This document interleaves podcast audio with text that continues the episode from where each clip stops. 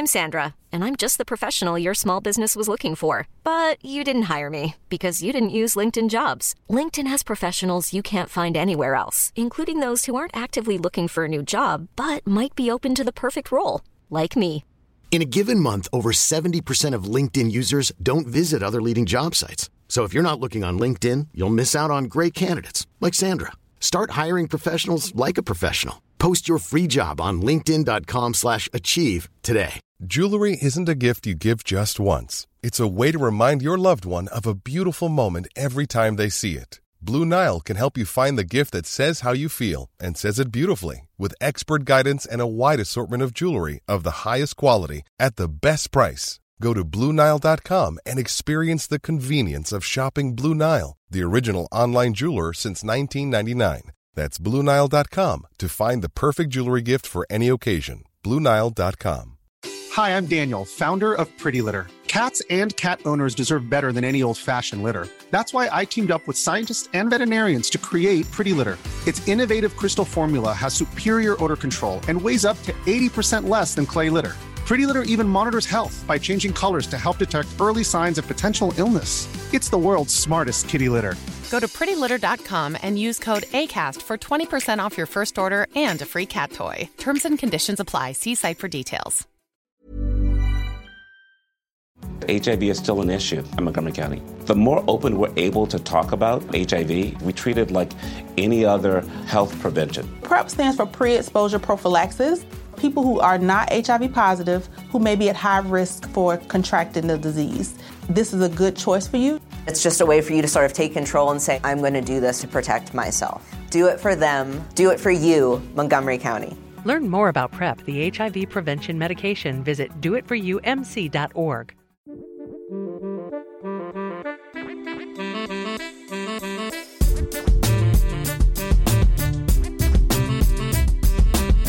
Hey everyone, Scott Hanson here from NFL Red Zone. I hope you're checking out one hour of Five Yard Rush, one of the best podcasts on NFL football in the UK. Yo, what's happening, Rush Nation? It's Murph here. It is Friday evening. We're here to break down what happened yesterday in the NFL draft. I've got with me two esteemed colleagues here, part of the Five Yard family. I've got from some different branches as well to get all sorts of different perspectives. First of all, I've got Nick, part of the DFS contact, uh, content. Nick, how's it going? I'm good, buddy. You? Yeah, all good. I've Thanks for having me up. Your Rams didn't make a pick last night, so you haven't gone through some of the emotional trauma that. Uh, I don't think I had any emotional trauma, to be honest, but uh, I think Ash probably of the three of us did. And Ash is here as well from the Five College branch. Ash, how's it going? How are you feeling this morning? Oh, I'm a little tired, but no, I'm doing good. No, I'm doing good. It was uh, it was fun and good to finally get the, the first round underway. But now the real excitement begins. The next two days is where all the action is. Yeah, I think we finally got some. We kind of got some answers to some questions that we had. Not as many shocks or surprises as I think we were probably expecting, and I think as a whole, I was a little under. I think we were just talking about this. A little underwhelmed with the overall presentation of the draft. I thought that Goodell's uh, chair was a bit naff, and you know they didn't have yeah. as many. You know, like I feel like it needed a David Akers winding up the crowd. I think it needed people to go in there and like sort of wind up and stir up the crowd. It was a reduced crowd. The only time it got exciting was when the the Steelers picked and there was a load of booing. I was like, oh yeah, there's people here. Very quiet, very. The house band were good. I'll give them that. Sweet Caroline might be my uh, might be the highlight of my evening. I think. I think that oh, was my highlight yeah. as well.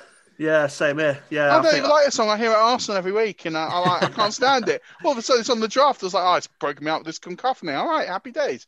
But look, we're going to break through um, purpose of this show. Let's go through and talk about for fantasy aspects some of the offensive players. We'll talk about maybe nudge about some of the other picks as well.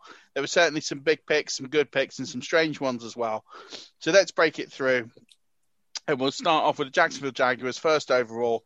They selected Trevor Lawrence. Absolutely no shock here uh, at all. I think we all kind of knew it was ha- happening. I don't think there was any shocks. And arguably the best quarterback prospect to come out in the last sort of nine or 10 years. So uh, is there much to say on this? We've talked about it so much already, I think. No, I don't think so. I think like we've we've been expecting this for months. We've been talking about the the impact that he's going to have on the on the um, on the team for months. No surprises. I think we all know what he's going to bring to the table.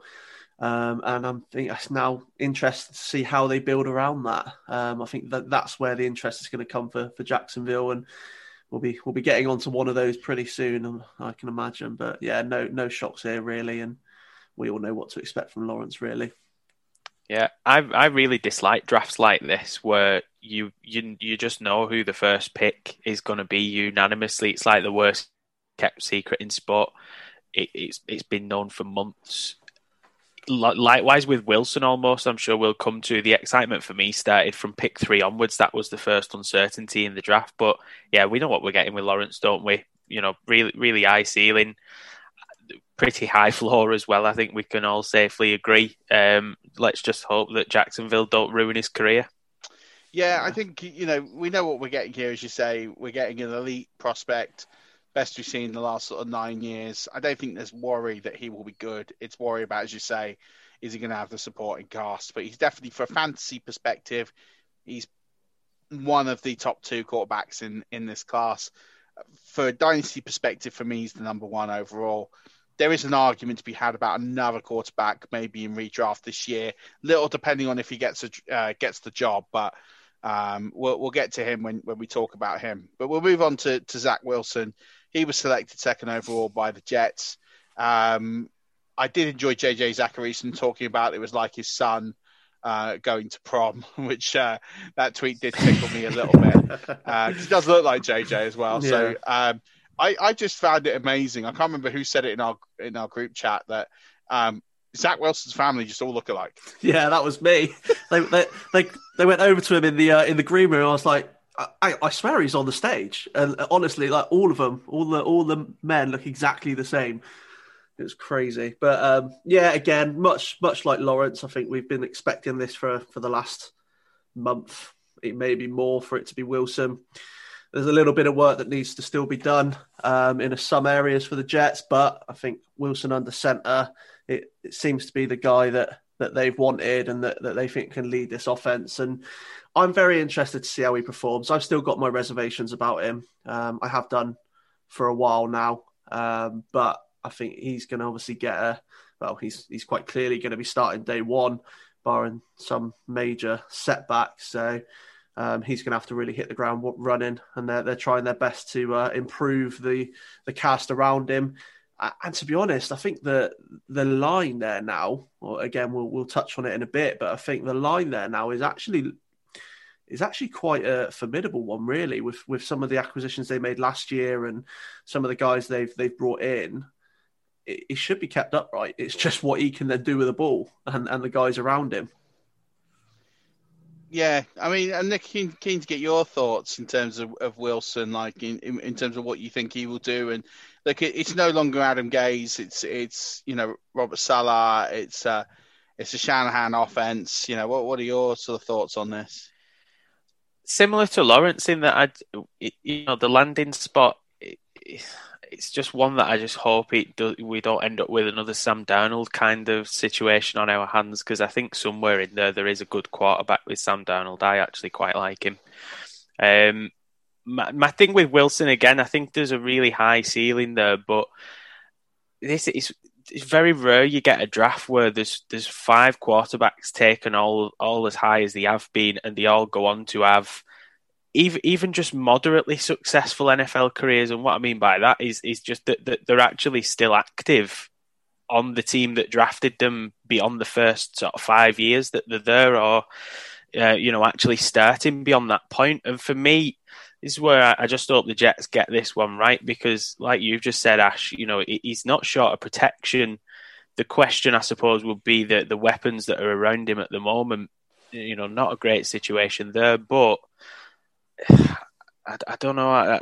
There's something that I'm just not sold on with Zach Wilson. I, I, think this could be one where we look back in years to come and this is a, a bit of a bust pick from this draft. I don't know. There's just something there I don't like. Yeah, he just he just doesn't excite you, does he? Like I no. think obviously a lot of it has been made about his pro day throw, which I think is ridiculous that people have gone on about that so much. And and he has shown that he can make plays, but he just he, yeah, he just doesn't scream out to you second overall franchise quarterback.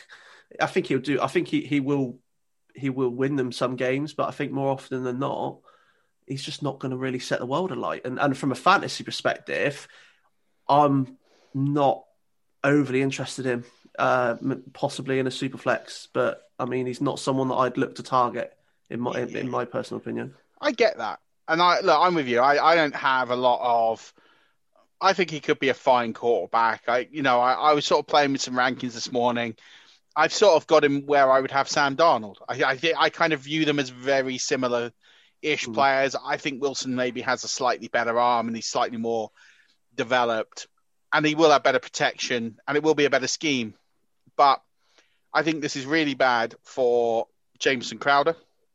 I think you can be out on Jamison Crowder now. They're going to play a lot of um, a lot of twelve personnel. I think I think you see a lot of two tight end sets. I think you'll see maybe even twenty one personnel. I think you'll see a lot of different personnel to give Wilson more protection uh, to make the plays. And I, I, don't think they're going to just load Jamison Crowder. I think it's going to be he's going to spread the ball around a bit.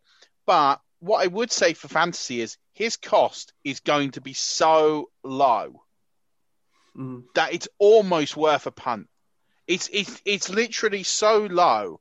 You're buying the guy even after he's drafted two overall at an absolute bargain price. You're probably he's probably going to go undrafted in most leagues, and you you could create a pretty decent little New York Jets stack for virtually nothing because you could pick up Mims, Wilson, and either a running back that they draft, or if they don't, Tevin Coleman, in the very late rounds, and you could have that little stash. And if they put it together, it's cost you nothing. Um, and if it doesn't work, you just drop them because it's cost you it's cost you nothing. So I wouldn't. I'm not going to say I wouldn't invest in them, but I certainly wouldn't invest in them above the cost that they're going to be, which is ridiculously cheap. And I'm not expecting them to do much. But sometimes when you're buying people at their absolute floor, they don't have to do much to uh, to to exceed the line, and that's something I, I, would say about Wilson. He doesn't excite me like he doesn't excite you guys, but I think he's someone I'd keep an eye on more so than I would say one or two other quarterbacks uh, in in the, well one quarterback in this class. Um, but let's move on to someone a bit more exciting, definitely more polarizing. Trey Lance. Um, you know, a lot of debate whether it's going to be Mac Jones, whether it's going to be Trey Lance. It is Trey Lance. I think it's good news for football. I think it's good news for the 49ers. I think it's good news for a lot of things. I do like Mac Jones. I like Mac Jones a lot. I don't for fantasy, but for NFL, I think he would have made them a good team. But I, I get why they've gone with Lance. Um, it could be a realistic situation that by January he would have played as many games in the pros as he did in college. Um, so I do think that's quite funny. I mean, again, the players talked about a length, but are we realistically looking at for this year the number one QB option out of these five? It's it's difficult because I think there's going to be the expectation and the pressure for him to start quickly in San Francisco. Obviously, we still don't know what's going to happen with Jimmy G. Whoever you speak to, someone has a different answer. I've said it from the beginning, and I continue to. I still agree with it, despite the, where he's gone. I don't want to see him on the field this year. Not not as a full not as a full starter. I still think he needs to sit and develop his game further for him to really excel. And and if he does, because he's got, I mean, he could be the best quarterback out of this class with with the traits he's got, his physicality, his physicals, his, arm strength. He's got everything you want.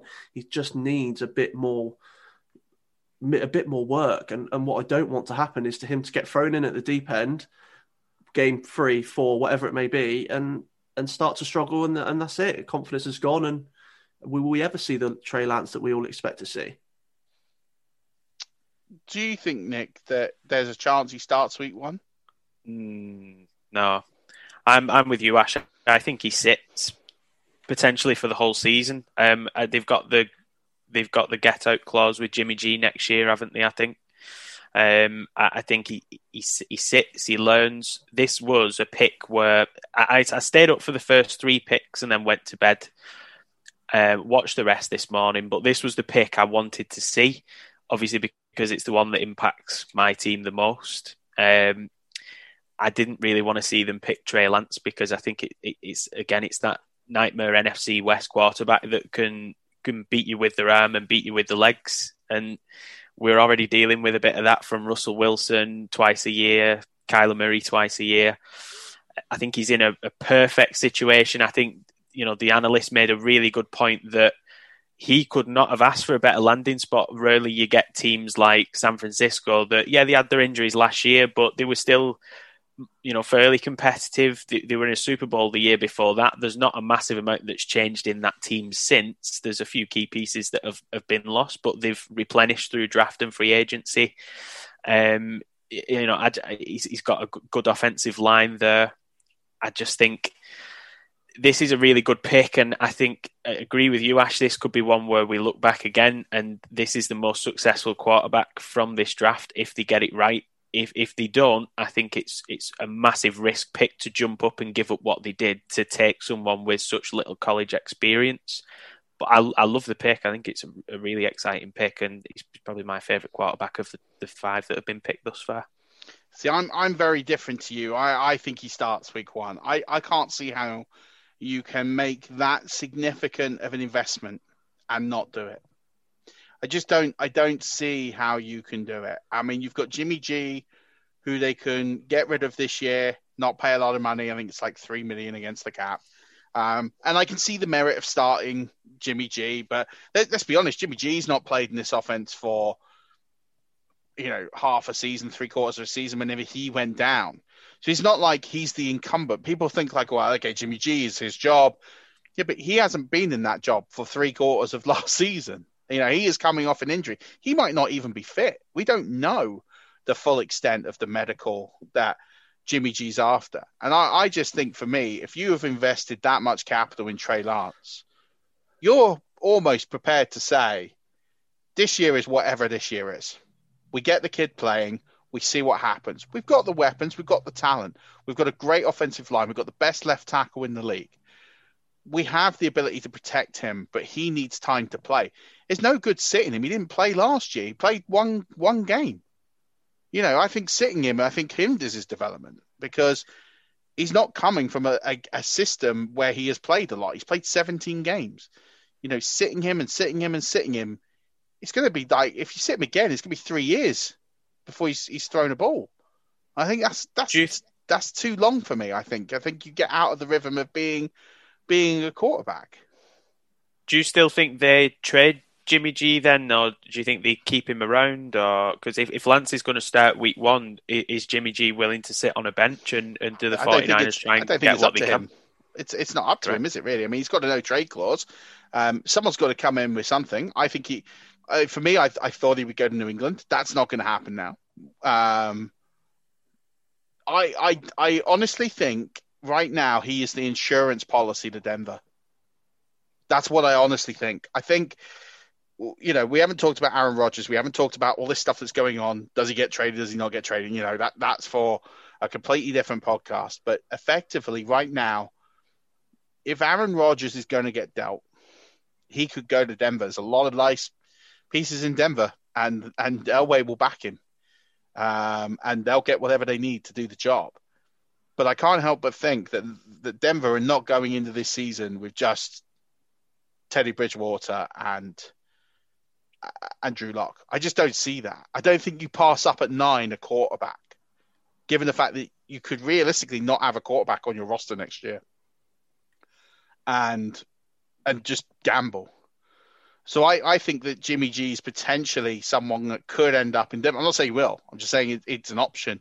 I think Denver are going to kick the tires on Rodgers. I think they're going to kick the tires on on Watson. I think they're in the market for someone, and I think they made a decision last night, conscious decision not to draft a player because they think they're going to get someone.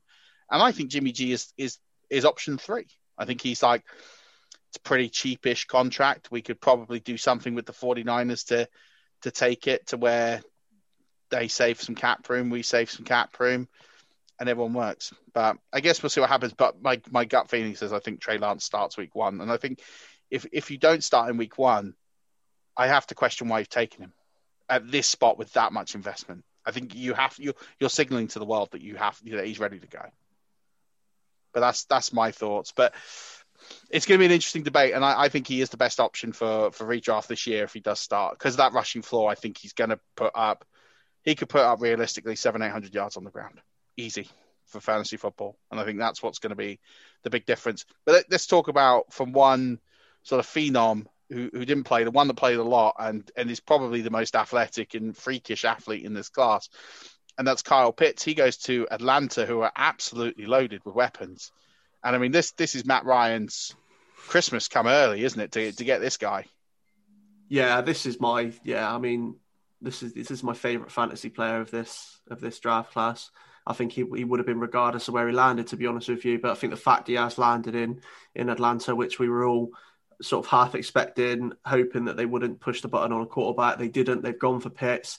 Like you say, they've added that weapon to for Ryan alongside Jones and Ridley and I can't off the top of my remember who else is there, but I think he is uh, his his ceiling is wherever he wants it to be. Uh, I'm so excited to see this guy on the pitch in the NFL. I loved him at Florida. Everything that he's done, all the tape he's put up, it's just an exceptional player. And I've said it before. I think he's the best pass catcher in this in this in this class.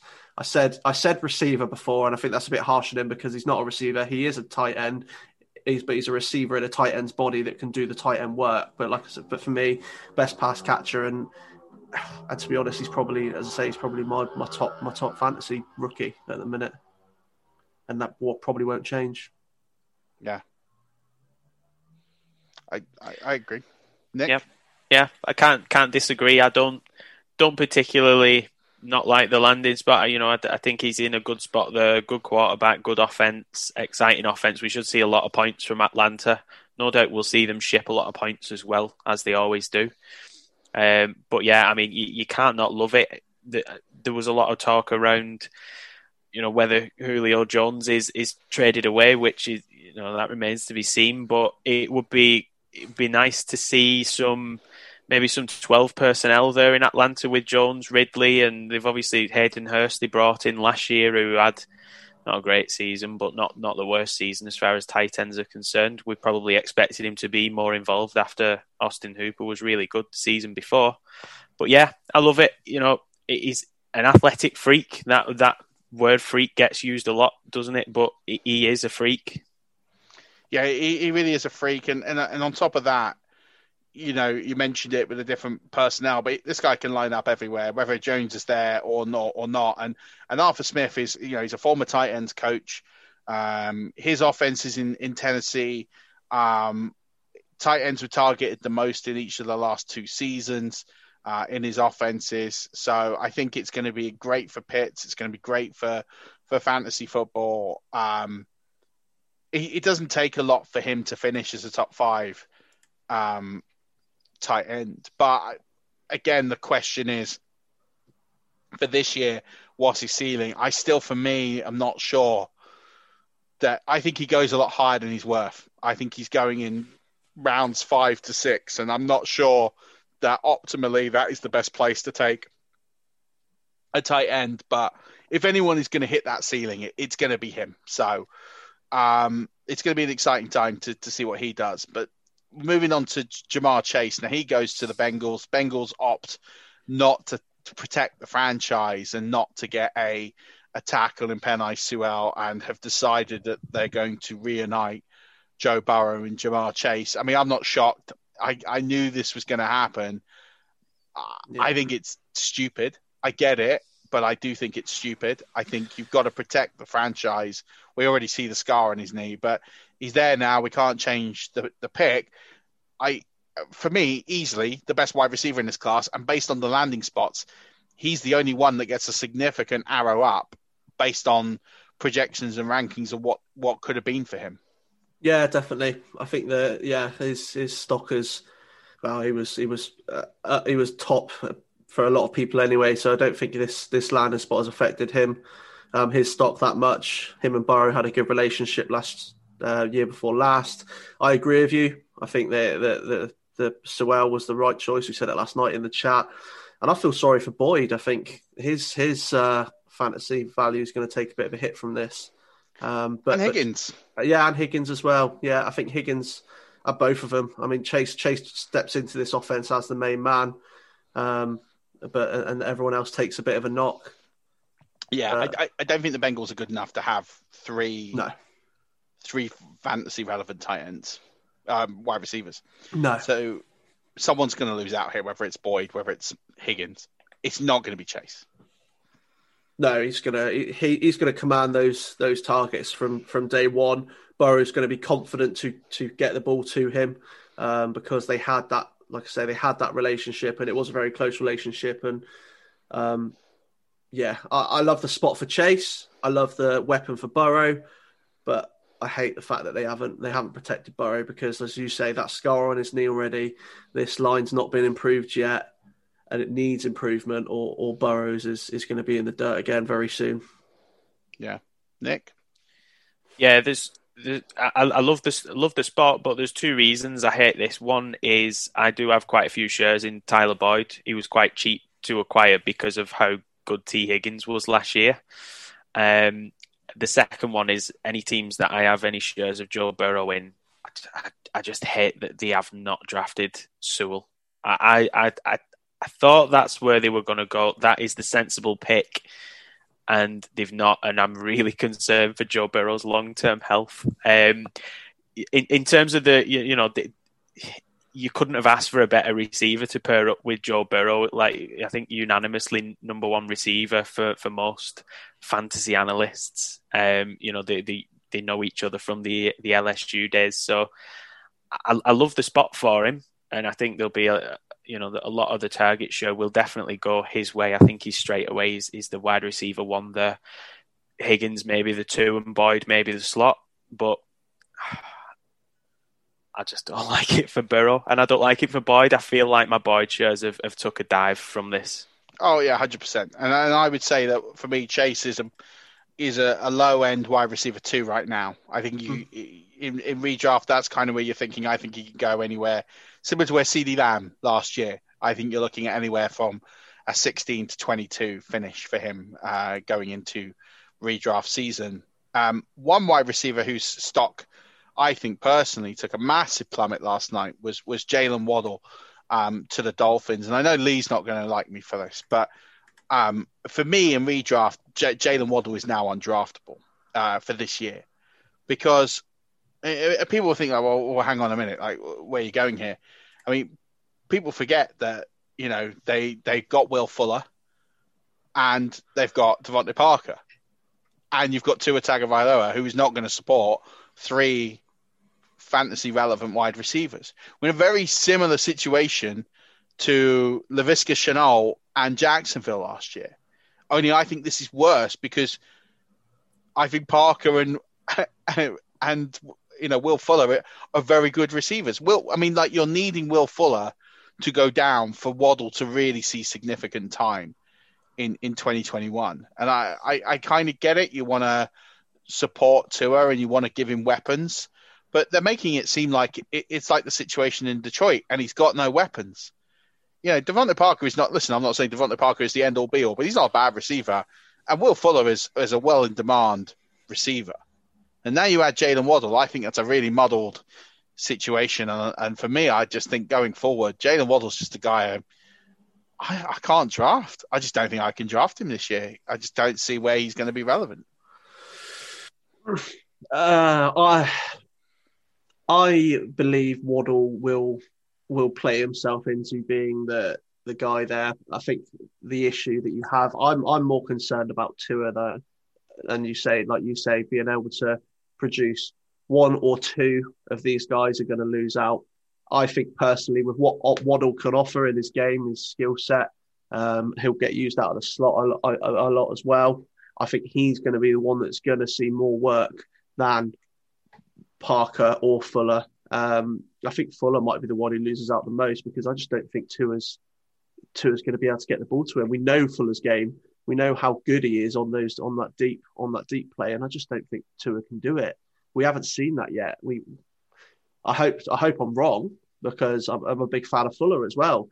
Uh, but I, I, agree with you. The landing spot is not great for Waddle, but I, it's not great for any of these guys now.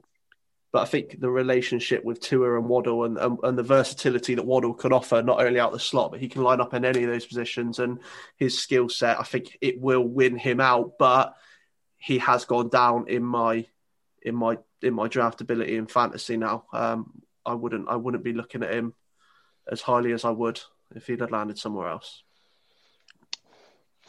Yeah, I mean, Nick, what what do you think? I mean, if Chase is still here, do, do they take Chase? Um, maybe that's what they they were hoping for. Uh, there was the talk before the draft that Waddle was the, the wide receiver number one anyway for Miami. But I think my issue with him is I just don't really like undersized receivers. I know that there's there's a role for them in, in the sport, but I always feel when when a, a receiver gets drafted, and I, I say undersized, he's not undersized for his for his body or his build, but he's a small receiver. Uh, you know, he's quick and and you, you, you know speed is a great attribute to have, and there's more to his game than just that. You know, he's he's very explosive, but um, I think sometimes receivers like this do take a, a, couple of years just to develop in the league. I don't think they, they always make the impact you're expecting straight away or what Miami might expect. Maybe they'll be quite happy to just you know let him develop for a season or so, and maybe that's the whole reason that Will Fuller has been brought in to partner DeVante Parker there. But yeah, I, am pretty much what you guys have said. I'm not I'm not completely out on him, but I, I wasn't all that in on him to begin with in the first place. If I'm being honest, Ja'Marr Chase was was always number one for me, and I'm probably more of a fan of of Smith, who's who's gone to the Eagles. Yeah, I, am with you, Nick. And, and when I say I'm not drafting Waddle, I just mean this year. I don't like his situation in 2021. I think you're right, Ash. I think he plays himself into a role, and I think he will be good. I don't. I'm not. There's no question that Jaylen Waddle is a is a very good wide receiver. I'm not questioning his talent, his route running ability, but I do think it's going to be very difficult for him to be fantasy relevant in 2021. Maybe towards the end of the season, if he's on waiver wise, you pick him up a bit like Laviska Shenault, a bit like a Michael Pittman, and he sort of comes along and he might give you something at the end of the season. I can see that 100%. I just, for me, I don't think you can go out and target him. And I think in Dynasty, I still think he is he's a long way down my board, um, and I've actually had to move him down further. And depending what happens with uh, the two Moores and a few other players, that will really determine how far he goes down the board with where their landing spots are. Because I just think he's going to find it tough for a while. But we'll see what happens with him. Detroit Lions did the smart thing; they took Penei Sewell. It's great news for Goff. Um, it's great news for for Swift. Um, you know, these are the sorts of things that it's not a sexy pick, but you know they're still relevant for fantasy football. Uh, it's a good one. Carolina Panthers took Jaycee Horn. They're going to play a lot more man coverage. I am not shocked that Jaycee Horn was the cute. It was the, the quarterback one. I think when we started talking, Ash, and we did, I think a first mock draft way, way back. I had Jaycee Horn as the, the cornerback one then, and he never moved off my board. So I'm glad to see that I just love the tape. I love what he does. I think he's he's a great yeah. player. So um, delighted to see that. Denver, we've kind of touched upon this. They took a real curveball here and went with Surtain. This is not a win now piece. This is a developmental.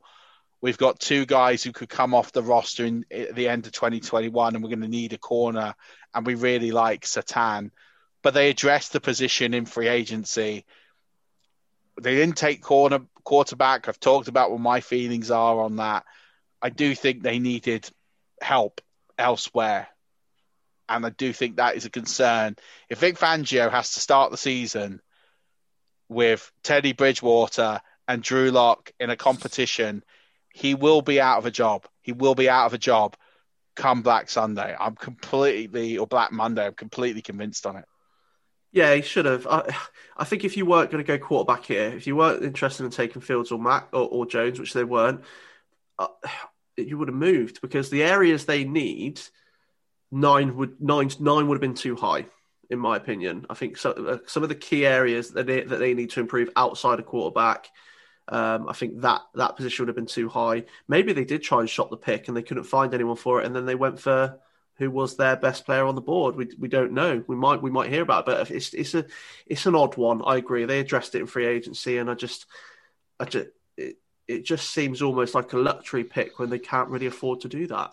That is the exact term. I think it is that. It's a luxury pick when you can't afford to do that. But we'll see what happens with Denver. I think their their story is yet to be written, and I don't think it's going to be written this weekend either.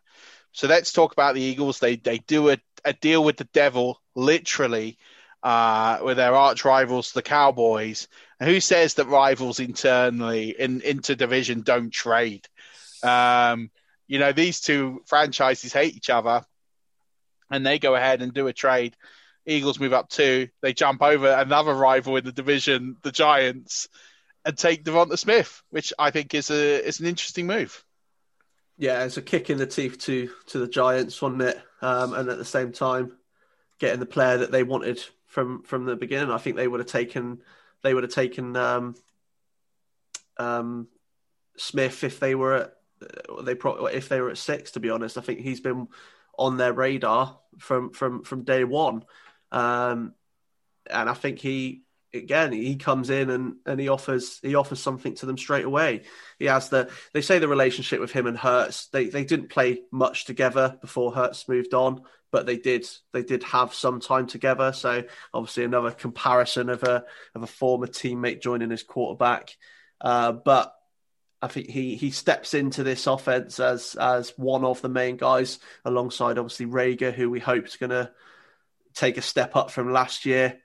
Um, and I, and I like the landing spot. I, I've had Smith, as I say, to Eagles for a while now, and I love what Smith offers. Yes, he is small. We can't get away from his size, but that's not stopped him being the player he was in college. He's he's one of he's such a complete receiver. Uh, he does everything so well and it's just the, the, the size that concerns people. But I think he'll he'll play his way out of those concerns pretty quick. I'm still, I, I have an issue. I have somewhat of an issue with with rookie wide receivers in the redraft year one. Anyway, um, I think barring someone like Chase, people overpay, and, and it's not often that a rookie wide receiver excels. Obviously, last year we had the uh, the exception of Clay Claypool and, and, Jefferson, but it takes time for rookie wide receivers to develop. I personally think Smith, if this offense, if Hurts can can can t- can, can take a step, that this he'll he'll he'll he'll perform out the gate, in my opinion, because I think he's going to be given that chance to in this offense as as one of the main focal points. Yeah, and, you, and Nick, you like this, and you you think he's your your number two wide receiver now? Yeah, I watched him quite a bit last year, and I think the the key to this pick, I think, once the two top cornerbacks were off the board, this this was a no brainer for Philly. Um, like you've just said, Ash, it, it, you've got straight away that partnership with Hurts, who we assume is is the QB one going into the season, despite all the talks of quarterback competitions and stuff like that. I think we can put that to bed. Um, you know what I see when I, I watched a lot of Devonta Smith last year, and what I see is a smaller framed Davante Adams. That that's what he reminds me of when I watch him play. I think he's he's got everything to his game that he needs to have to make the step up to the NFL. Um, you know, despite the fact that, and I know it's the only question mark over him really is that he's he's small, undersized, if you will. That has not stopped him putting up the numbers that he has in college, and I know he's been on a really good offense in Alabama, and it maybe has been fortunate in that respect. But you know, the the ball still needs to be caught, the touchdown still needs to be scored, and you still need to to run the routes he has. And I, I just think you know, there's not a lot to not like here. I think in Dynasty, uh, I think it's a good landing spot because there's not much else to contend with in Philadelphia they've not got some of the wide receiver picks right in previous years. I think Arcega Whiteside, that ship has very much sailed. You know, the jury's out on Jalen Reagor for, for season two. We'll, we'll see what comes of that. But I, I love this. I love the landing spot. And uh, Devonta Smith, I, I, I really rate him. I hope he has a great career. So I think I think you've summarised everything I was feeling. I think good landing spot, opportunity to contribute, partnered well, think he's my wide receiver too. There is always something in the back of my head, and that I think Howie Roseman is the single worst evaluator of talent in the NFL. Tell me a high value draft pick that he has hit in the last five years. I can give you one name. Dallas got it in the late second round. This guy has a string of misses. He has missed and whiffed on every single pick he has made. He took a franchise QB. He's had to trade because he couldn't keep him in line. I just, I worry about anybody that is, if, and I, I hope, I hope that Devonta Smith proves it wrong because he's such a good player and he is he's the best route runner in this class. He's got so much going for him that I absolutely believe he could be incredible. But it's the fact that Howie Roseman took him that worries me. That is my one thing. It's the one thing. If it was any other team, I'd be with the situation the same. I'd be all over it. But we'll see. This is Howie's time. He's got to be right at some point, right? So um, big trade happened afterwards, and we got Justin Fields. Justin Fields goes to Chicago. Chicago moved up nine. Um, Dave Gettleman traded down. Like, I can't believe it has taken a global pandemic to teach Dave Gettleman that actually you can trade down and you can do good things. and he got a haul. Like, let's not face it, it was a great move. He's got a first next year. He got a fifth, a fourth. He got he got some picks. Like it was a great move. They obviously got gazumped on Smith. He's like, I'm not going to panic. I'm going to buy myself some time. I'm going to move down the board. I'm going to make Chicago pay, and they take a really exciting quarterback who. I think for me, Justin Fields has probably been the most unfairly treated quarterback in living memory in terms of a draft evaluation process because there's absolutely no dispute on the talent. No dispute on the talent. There's no dispute on the tape. There's no dispute on the pro day. He had a medical issue he came out and talked about, but he has continued to be slandered in a really unfortunate way. And we've talked about it, so I'm not going to hammer it um, previously, but I'm glad that he has the opportunity to go to a franchise that really needs a player of his talent. And I think it's a great day to be a Chicago Bears fan. And I can't remember the last time I said that. Yeah, I, I agree. I think you, you, you all know my my feelings towards Fields, um, and I I, I love the landing spot. I think um, a certain a certain Andy Dalton's not going to be overly happy, but um, I think from from from Fields' perspective, he is going to be hopefully allowed the, uh, a few games, maybe half a season, before we before we potentially see him on the field, unless Dalton and and Foles implode on themselves. Um, and, and, like you say, it's the it's it's an ideal landing spot for him. And um, yes, the Bears paid, but I felt they needed to. And when you see a player like Fields there at eleven, I think this is a good trade both sides. To be honest, I think they might have overplayed overplayed paid somewhat, but I don't think it's uh, I don't think it was a, a, a massive thing to pay when you're going to potentially get a player like Fields.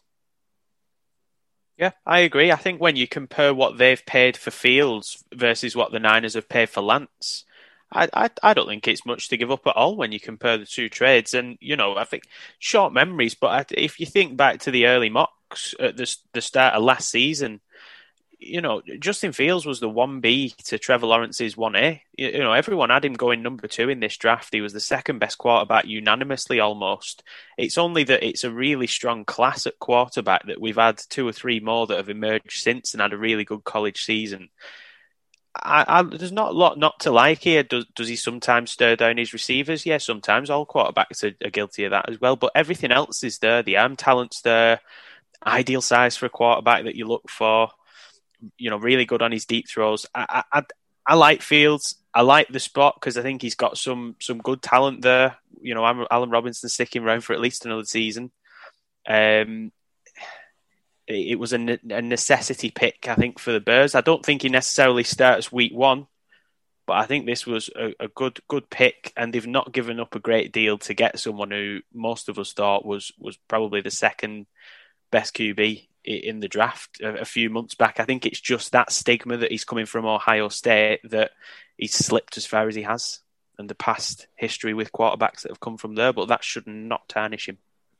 No, he, he shouldn't, and, I, would be the first one to stir the pot there. I've, I've wound Ash up a lot about quarterbacks that come from Ohio State who don't do anything. But I do I do think Fields is is a special special talent, and I've always said that, and I've always felt he was the the second best quarterback in this ta- in this class.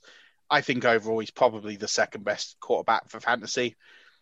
There is a chance that Dalton starts week one, but I also think it's Fields' job to win.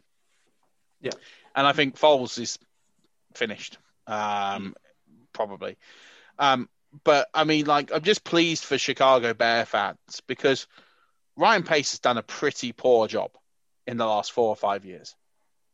Mm. And I'm not going to blame Nagy as much. I think he developed a system with the tools that he was given, and he didn't draft, you know, Biscuit. He didn't draft Trubisky. So I kind of, I can't give him a massive pass, but I give him a bit of one. And it'd be interesting to see now that Nagy has a coach that he wants to work with, that he has pushed for, to see what he does, and if do we really get this special, special player? And, and you know, don't forget, Nagy was there in the first year of Patrick Mahomes. Like he helped develop Patrick Mahomes ready for the NFL, and he's worked with a player of this talent. He knows how to get the best out of a player of this talent, and that's giving Nagy a compliment. So I should probably move on.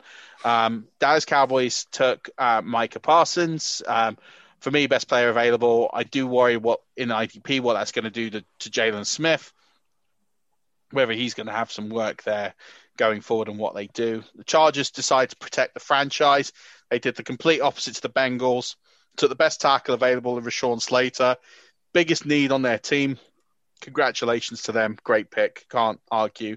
Jets traded up, paid a haul, two third round picks to get Alijah Vera-Tucker.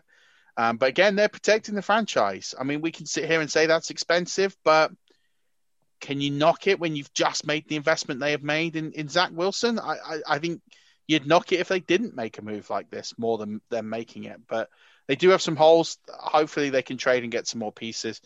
And then we get to New England. Mac Jones. Mac Jones, a New England Patriot, kind of felt inevitable in, in a lot of ways. And, uh, you know, for fantasy football, this one is completely irrelevant. Uh, Mac Jones is a player you don't need to draft in redraft unless you're playing Superflex, in which case he should be a very low end um, player. And it, I, I, I like Mac Jones. I like Mac Jones a lot more than most people, but he offers you nothing in fantasy football. He's not going to throw for 45 touchdowns, and he's not going to rush. I think he had what 42 rushing yards in college, and I know that they take some sacks yards away and things like that, but he didn't he doesn't run the ball. He's like Tom Brady. You have to. He has to throw 45 touchdowns a year to be relevant, and he's not going to do that in New England. No, he's the definition of a system quarterback, and he is a Bill Belichick quarterback. Um, and like you say, they, I said it in the chat last night. They they got the man they wanted, and they didn't have to pay for it, which a lot of us expected that, that they might have that they might have done. So I think it's a, it's a it's a unfortunately a big win for the Patriots. Um, I'm interested to see how long it is before we see him on the field. Um, but yeah, I mean, it's a it's a great it's a, it's an expected, but it's a great landing spot for him. It's probably the best landing spot for him, to be honest with you. The type of player he is, and the type of scheme that, that the Patriots are. Yeah, good, good, good patient work on the night from New England, not pulling the trigger and trading up. They, they waited. The guy fell that they wanted.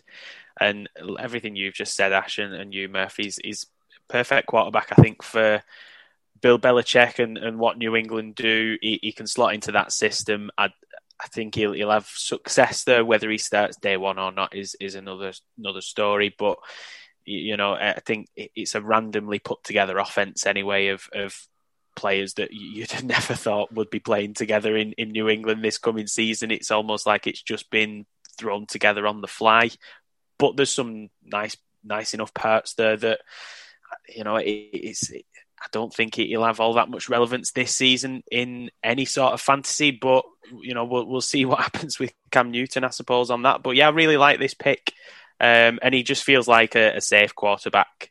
Um, I, I, see a lot of Matt Ryan when I see Matt Jones. You know, do you, you know what you're getting with him?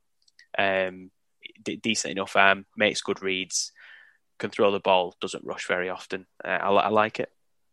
Yeah, I, I, think he's he's going to be great for for the NFL. I think he's going to be very successful. Um, but it's just interesting to see what, what happens now. Um, I don't think he starts the year, but I do think he, he will probably finish the year. Um, then we had a run of players here. Not too much impact on, on fantasy football. Zaven Collins went to the Cardinals. Arguably the worst pick of the night, Alex Leatherwood went to the Raiders. Mark on the college team posted his reaction video. I, I, I mean, I was in pieces for about 20 minutes when he posted that.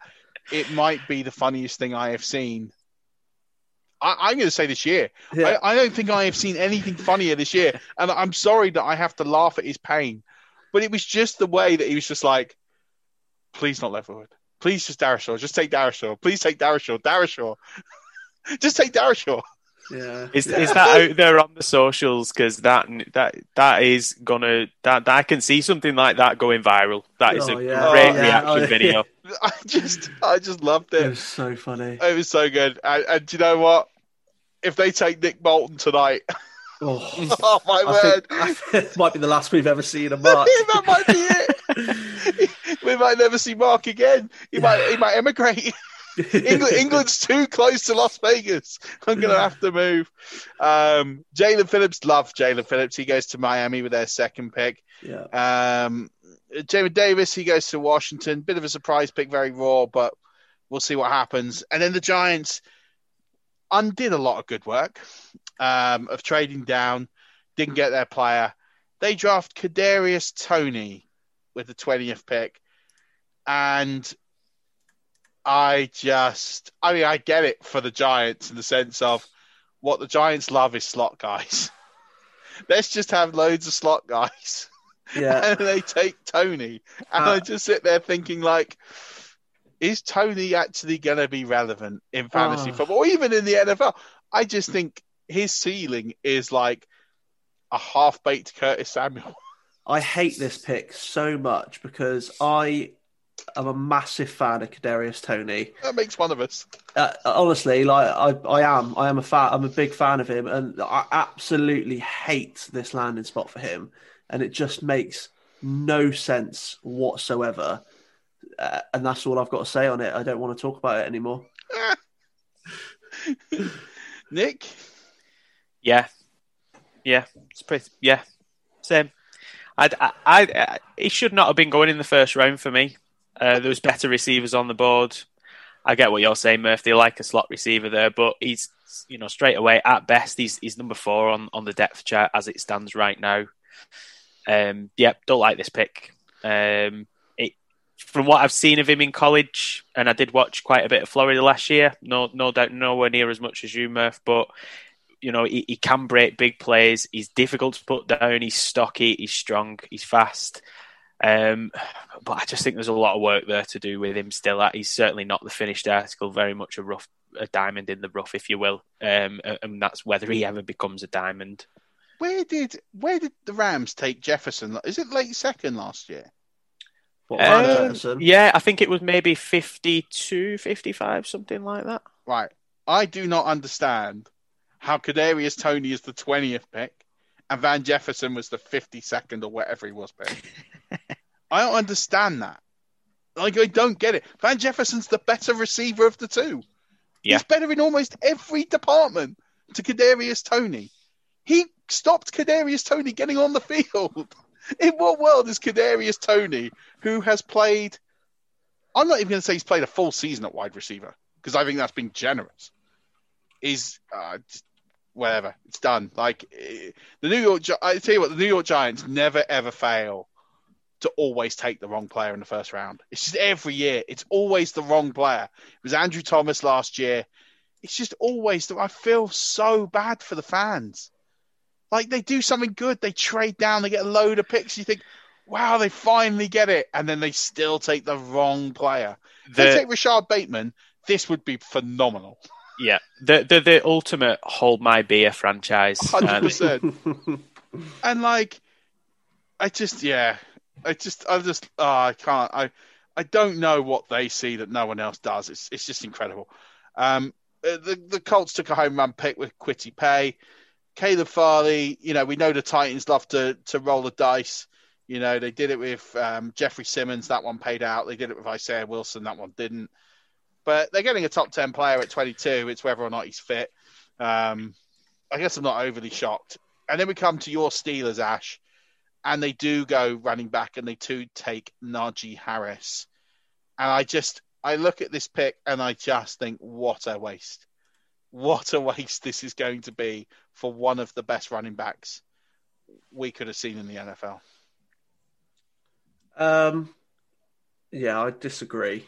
I think that I think I, I, there's no there's no doubt about it that the offensive line has taken a step back, but and I a step back. If I had my preference, they, yeah, yeah, they had a lot. We, we we we had a lot of injuries last year, um, uh, but I still think that they are that they will perform. But we need to we need to add people, and I think my preference, and I said it last night, would have been to have gone offensive line first. I don't rate any of the centers first round, so I'm glad they didn't go that route. If if anything, it would have been a left tackle um, or a tackle in general, and then taken um, a running back in the in the second, like Williams. Or if Williams isn't there, you wait till the third and pick up someone like Gainwell or or, or that.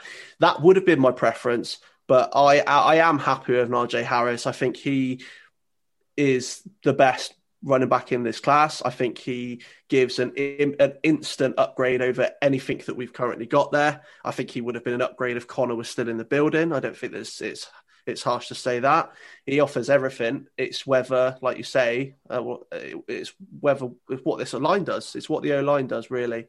Um, has DeCastro regressed that much, or did the injury affect him? Kevin Dotson in the other guards at, times look good, at times look terrible. We haven't got a centre. We brought back Finney, who was a backup for us and was a backup at Bengals and Seahawks. And obviously, Villanueva is still in the wind, but he took a step back regardless last year. So even if he comes back, he'll he'll do a job if we bring him back, and I think they will. I, I think you'll see Villanueva back on the Steelers roster by by the start of the season. But they need to address the line on at least two picks within the next four that we we've got four picks still to go before the end of the fourth round, so they need at least two two offensive linemen there, and I'm hoping it's a centre and a and a and a left tackle. But I I, I love the Harris pick, and it, has been it's been slated in for, for weeks now. Everyone everyone's had it in there. Some people have said it might be a tackle, but mo- most have had Harris in, and I think they've been leaning towards Harris for a few weeks now, and yeah, I think he, he upgrades the offense regardless of who he's running behind. Yeah, I think outright RB one, you know, consensus. Yeah. I think we can all agree on that. Um, I, th- I think yeah the the line the line situation isn't ideal, but I don't think him being drafted by the Steelers has, has really impacted where he is on my rookie draft board or where I'd potentially be taking him in in a startup or redraft. I don't think because he's got that clear path to to touches. Um, there's not really anything else in the backfield there. You know, the the the Benny Snells. You know that that that ex, we, that's been tried. That experiment. McFarland, I actually really liked when he was in college. I watched one game. I remember. I think he had 280 rushing yards and he looked electric. Um, is he the answer at the next level? Maybe not. I know he was drafted fairly late last year. Kalen Ballage, I know he's your favourite play, Murph. Um, I just, yeah, I think Uh, the the talents there. I think if you do address the line in the next couple of rounds, this this potentially looks like a really attractive pick where you've got him. I don't think there's many other places in your team where you'd you'd maybe look to strengthen because you've got a really good defense there in Pittsburgh, and you know, Big Ben's not he's getting on, but there's no quarterbacks really on the board I'd have taken at this stage, and, and the receiving pool is deep there. So I don't dislike this pick. I think once I've I've had a chance to think on it and settle on it, I think it's it's not a bad landing spot.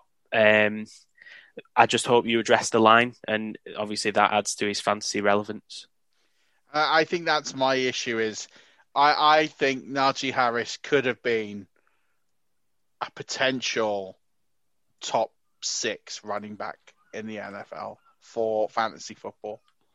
But with that line, because no, one's taking touches from him. I, I, I, he's locked in for volume. Like from a landing spot perspective, the volume is great. but the line is just James Conner's not a bad running back. I'm not saying he's as good as Najee Harris. They're not even for me in the same tier. But they struggle to run the football the last two years. Like it's progressively got bad. And when you have a, a, a center like Creed Humphrey, who for me I think is, I dare say, probably a generational center. You don't get many great centers. I mean, that's your starting center for the next ten years. And you just sit there and think you can take this guy fill a massive hole. Because it's so hard to get a good center. And then you you take, say, a Javonte Williams in the next round. Or because the Steelers are in this win now mode, you can trade the later picks and move up and get Javonte Williams or get a, a good player like that to, uh, to be a running back. I get running back being the need, but I think losing out on a Creed Humphrey here or even a Teven Jenkins who fills a massive hole, I just think is is I just worry that Najee Harris is going to be swimming in treacle next season. That is just my biggest concern right now. And then we have the uh, the Clemson, I mean the Jacksonville Jaguars, who decide to take uh, Clemson running back Travis Etienne. I think they've decided that the culture in Jacksonville isn't that great, so they decided to take a college um, culture into the NFL. Which I heard this on Good Morning Football. I heard this on a few places, and I'm thinking like, you realize that college is like kids, like just barely adults. so you're basically saying the culture is that bad. They're bringing in a culture from non-professionals in, and that's going to be an improvement. Yeah, it, I mean, I know it's different. I know it's different. I know that college football is huge and it's it's bigger than the NFL. I, I get all of that, but it wasn't lost on me that the irony that you're going to you've created a culture shift by bringing in two guys from the same school and it, it, the word school is not lost on me here like i just think again with the jacksonville jaguars i just don't get this pick at all i don't get it because this team has more holes in it than a block of swiss cheese like so many players they could have picked here and they've gone with a luxury pick that they can't afford. I don't know. I just I just don't like this pick either. No, no, I agree. I, it, baffles me they've gone for this. I, I've said from the outset that the Jaguars would pick up another running back within the first three rounds. I did not expect it to be in the first round. Um, but yeah, I mean, there's no doubt about Etienne's talent. We're not, none of us are disputing that at all. Um, but it, I just don't I just don't understand. I just don't get it. I agree with you. They had so many more areas to to to to look at first. I mean, safety, Moehrig still there. Um, yeah. Teven Jenkins, tackle's still there. Uh, we could go on and on about other players that were still there. That they could have picked edge. Any of the edges are still there. They desperately need an edge. It just doesn't make yeah, doesn't make any sense. Even linebackers still there. Yeah, which I mean they're still there. So you know, if they take him at 33, um, and they take JOK, then mm. they take a Musa Koramoah, then yeah, okay, fine. yeah. If that, yeah. I mean, if they take him at 33, then okay, that's worked. But yeah, I, I don't know. But then, having said that, if they do get a guy that they were going to take at 25, if they take Jenkins, who's still on the board at 33, then it's justified mm-hmm. because they are on the clock. They're on the artificial clock. If they do take a Jenkins, because he didn't go, or they do take uh, uh, JOK, then all of a sudden the Etienne pit doesn't look as bad. Because you can say, well, actually, if they've taken that player at 25, you go, well, that's a, a first round player. And then you have Etienne.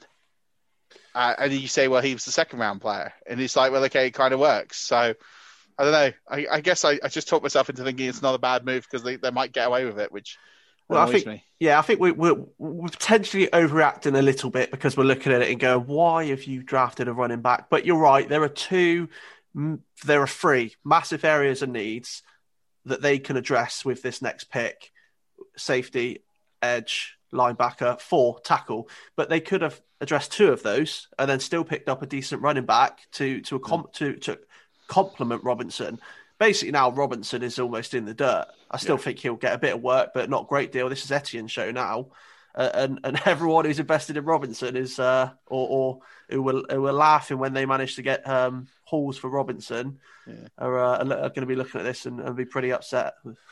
I mean, yeah, if you if you bought James Robinson, you you're feeling pretty sick right now. Um, I did yesterday in a very very deep best ball um, take Carlos Hyde, so that's a pick that I'm not going to get back. But it was the 17th round, so I don't I don't overly care. But you know, feel bad for me. I took uh, I took Carlos Hyde because he was the best player on the board. It's very deep, 17 team. Um, so then we take we got the Browns. They took Greg Newsome the second. Northwestern getting two players uh, drafted in the first round for the first time. So well, well done to them. Um, and then the last sort of offensive player we're going to talk about is Rashod Bateman. Personally, my second favorite receiver coming into the draft. He now lands in Baltimore, and I keep going backwards and forwards on this one because I love the player so much, and I want to talk myself into this being. And every time I do and I get my head around it, I then go negative on it again. Yeah, it's yeah, it's it's odd. I, I've I've had my re- I've I've got my reservations about Bateman, and I think that this landing spot's not not done him any favors for me. But at the same time, the landing spot. I mean, he, now does he walk into this as the as the main guy? I mean, Brown is not a is not a guy that is going to command the targets, but yeah, I don't know. It's it's a uh, it, it's an it's an odd it's an odd one. It is it's an expected one. I think we all anticipated that Bateman would be would be landing with the Ravens at 27, uh, but now it's happened, and you look back at it. Yeah, I don't know what to expect from him. To be honest with you, I think that, you know th- this is the pick that the Giants should have been making at 20, but I think the is the landing spot good on paper. Yes, because I don't think Baltimore have this in their arsenal. You know, Mark Andrews, good tight end, Hollywood Brown, you know, downfield, big play receiver, good for two or three receptions, and, and you know potentially taking it to the house for you. I don't think he's he's the kind of receiver that you can target with confidence 130, 140 times a season. Um, well, that's good because that's not going to happen. Well, yeah. no, definitely, it certainly isn't, and, unless he was potentially the only person on the field to target. Um, you know, he's he's not his hands aren't good enough for that anyway. I don't think. Um, the reason why I wouldn't necessarily like this pick is, like you've just alluded to, Murph. They don't throw the ball that often. Um, when they do, it's not with any sort of confidence that you, you know it's getting to where it needs to get to. I, I'm not a big lover of Lamar Jackson's arm, if I'm being honest. Um, and I think because he's going into an offense that's already got target share, it's not a massive target share, but it's it's already sort of distributed between Brown and Andrews and whoever it is that's that's going to be playing at running back coming out the backfield. For me, it's just like don't they have Sammy Watkins there as well? Yeah, yeah. well, so yeah. so now it's like, do you know how many times are you actually planning on throwing the ball, Baltimore? You know that you've you've not shown us already, and I just don't like that spot. And I think it also weakens other positions on that team as well. I think it just it takes away the relevance from other other players like Andrews and Brown for anyone who has those kind of players out there. hundred percent. They don't throw the ball enough. I mean, last year the the receptions leaders on the team were Hollywood Brown and uh, Mark Andrews, and they caught the ball fifty eight times each. So we're yeah. not talking a, a, a great deal here of of volume. In fact, I'm going to, I'm just pulling out my projections and I haven't amended them from last night. So I might do a little tweak. Um, I will be doing a little tweak, but I'm just pulling up what I project um, Lamar Jackson to do this year. So I have Lamar Jackson throwing the ball 419 times, completing it 261 times for 3,007 yards.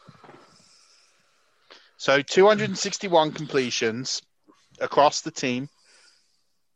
and that's Andrews, um, Watkins, Brown, Bateman, Dobbins. Plus, yeah, Dobbins, Gus Edwards, and and then all the surrounding cast. I don't see how Bateman gets more than sixty catches. No, he's his his fantasy his fantasy value's taken a hit here with He's, he's wide spot. receiver three. The, the, like sixty catches, we're talking. He's going to need to score a lot of touchdowns. Yeah, but he, we're talking realistically. We're looking at um, a wide receiver three kind of projection here, which I think he's a better receiver than that. So things are going to have to change for him to to kick on and, and, be good. I mean, to put it in perspective, I have Austin Ekeler catching 75 balls. so that kind of puts into perspective, like, I mean, I'm projecting running backs to catch the ball more than I'm probably going to project uh, Bateman to catch the ball. So, yeah, it's it's a massive worry there, that element of it, but we'll see what happens. So let's round off the, the rest of the draft. Um, we have um, Peyton Turner, um, edge strange pick going yeah. to going to the Saints. Um, and then the, the Green Bay Packers decide to continue the standoff against Aaron Rodgers and deliberately draft another defensive player. So in the last 10 drafts, they've drafted nine, 11, uh, nine defensive players and uh, Jordan Love, the replacement for Aaron Rodgers. Um, and people wonder why he's upset. so Eric Stokes out of Georgia. I mean, listen, I feel bad, just like I feel bad for Jordan Love last year. Eric Stokes is going to get absolutely no recognition for the fact he's being drafted in the first round of the NFL draft because of where he's going. And that's unfair because I actually think Eric Stokes is a first round player.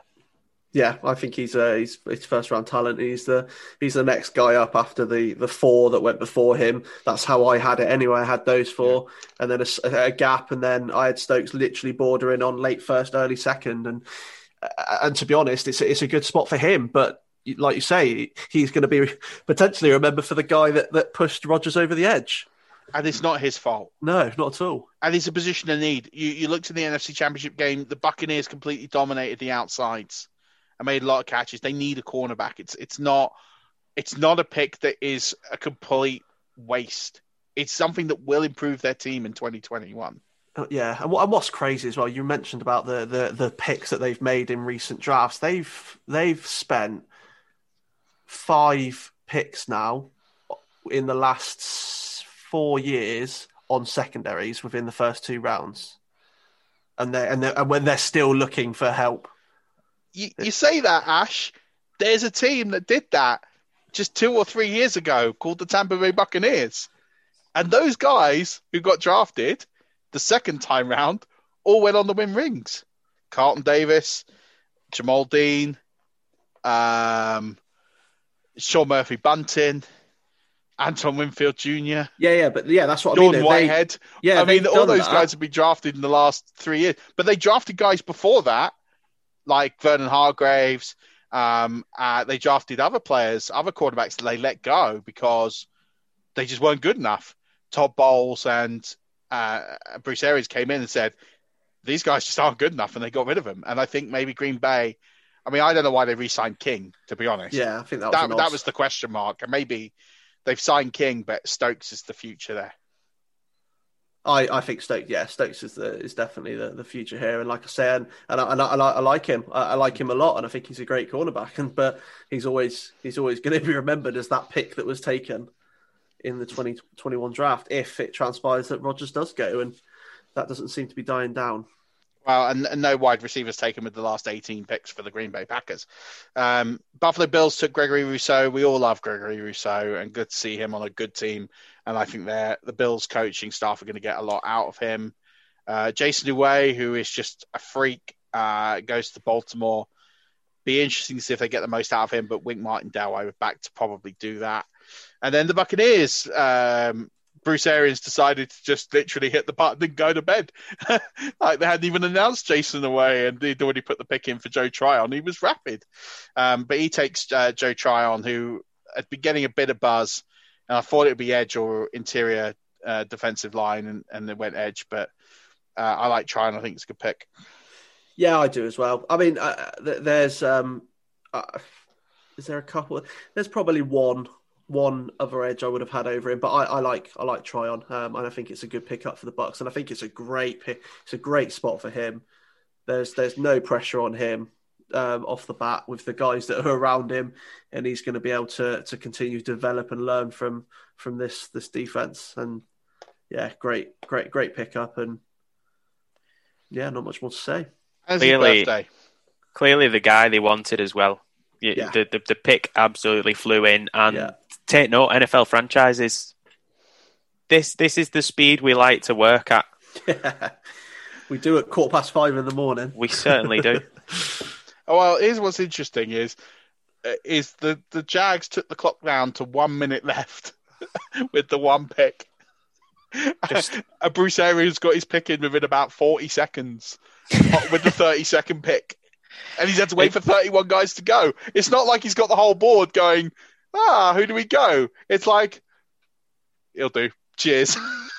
Yeah, and you sort of get it because you know that the the broadcast guys are going to be talking a lot, and there's got to be the build up. But this it did make me laugh. This last pick, the Joe Tryon pick, because it was it was literally the the Bucks war room looked like they were just packing up, and it was like nice one, good night, see you tomorrow, happy days, away we go.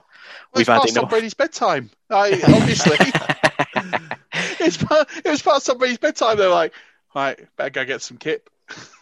it's been a long night. Who, who who's on the board? Ah, yeah, Joe Tryon. He'll do. Cheers.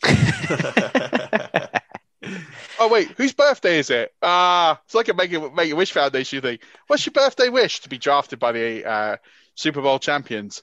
You got it. I mean, I hope they. And then, and then, what was funny is they didn't even send him a hat. No, I know. That's yeah. That's He's trees like, where's my hat? Didn't even have one. Shocking. Oh. Roger's got to get fired. Um, fellas, thanks so much for coming on the Spin a Hoop. I really, really enjoyed Cheers, this.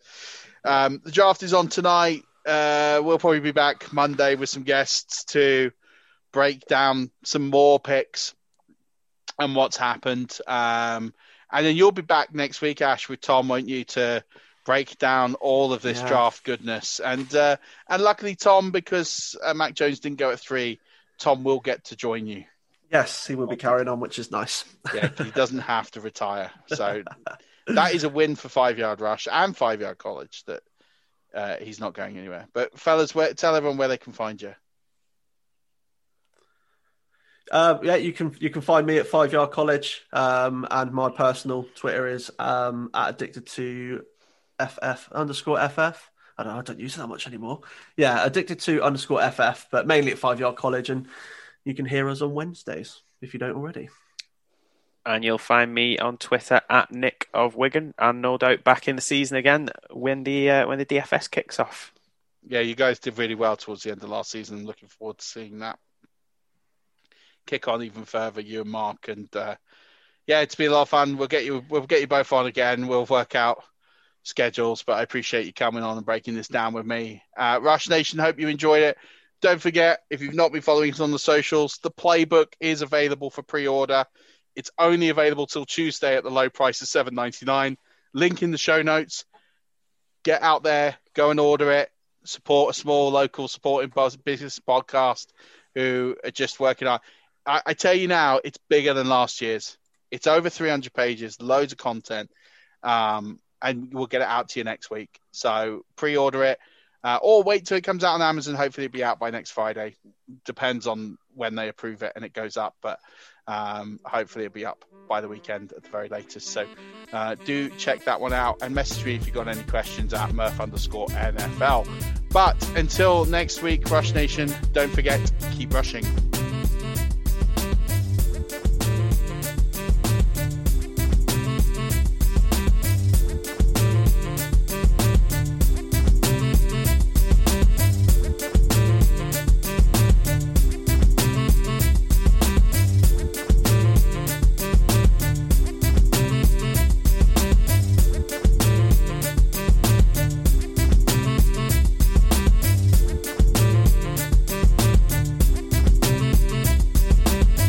HIV epidemic is not over. HIV is still here. The face of HIV is so diverse.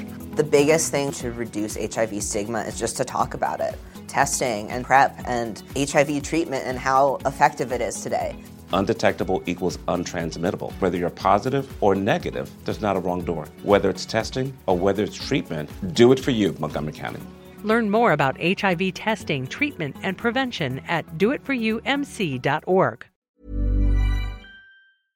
Imagine the softest sheets you've ever felt. Now imagine them getting even softer over time. That's what you'll feel with Bowl and Branch's organic cotton sheets. In a recent customer survey, 96% replied that Bowl and Branch sheets get softer with every wash. Start getting your best night's sleep in these sheets that get softer and softer for years to come. Try their sheets with a 30-night guarantee. Plus, get 15% off your first order at bowlandbranch.com. Code BUTTERY. Exclusions apply. See site for details. Hi, I'm Daniel, founder of Pretty Litter. Cats and cat owners deserve better than any old fashioned litter. That's why I teamed up with scientists and veterinarians to create Pretty Litter. Its innovative crystal formula has superior odor control and weighs up to 80% less than clay litter. Pretty Litter even monitors health by changing colors to help detect early signs of potential illness. It's the world's smartest kitty litter. Go to prettylitter.com and use code ACAST for 20% off your first order and a free cat toy. Terms and conditions apply. See site for details. Hold up. What was that? Boring. No flavor. That was as bad as those leftovers you ate all week. Keke Palmer here, and it's time to say hello to something fresh and guilt-free. Hello Fresh. Jazz up dinner with pecan-crusted chicken or garlic butter shrimp scampi. Now that's music to my mouth. Hello Fresh. Let's get this dinner party started. Discover all the delicious possibilities at hellofresh.com.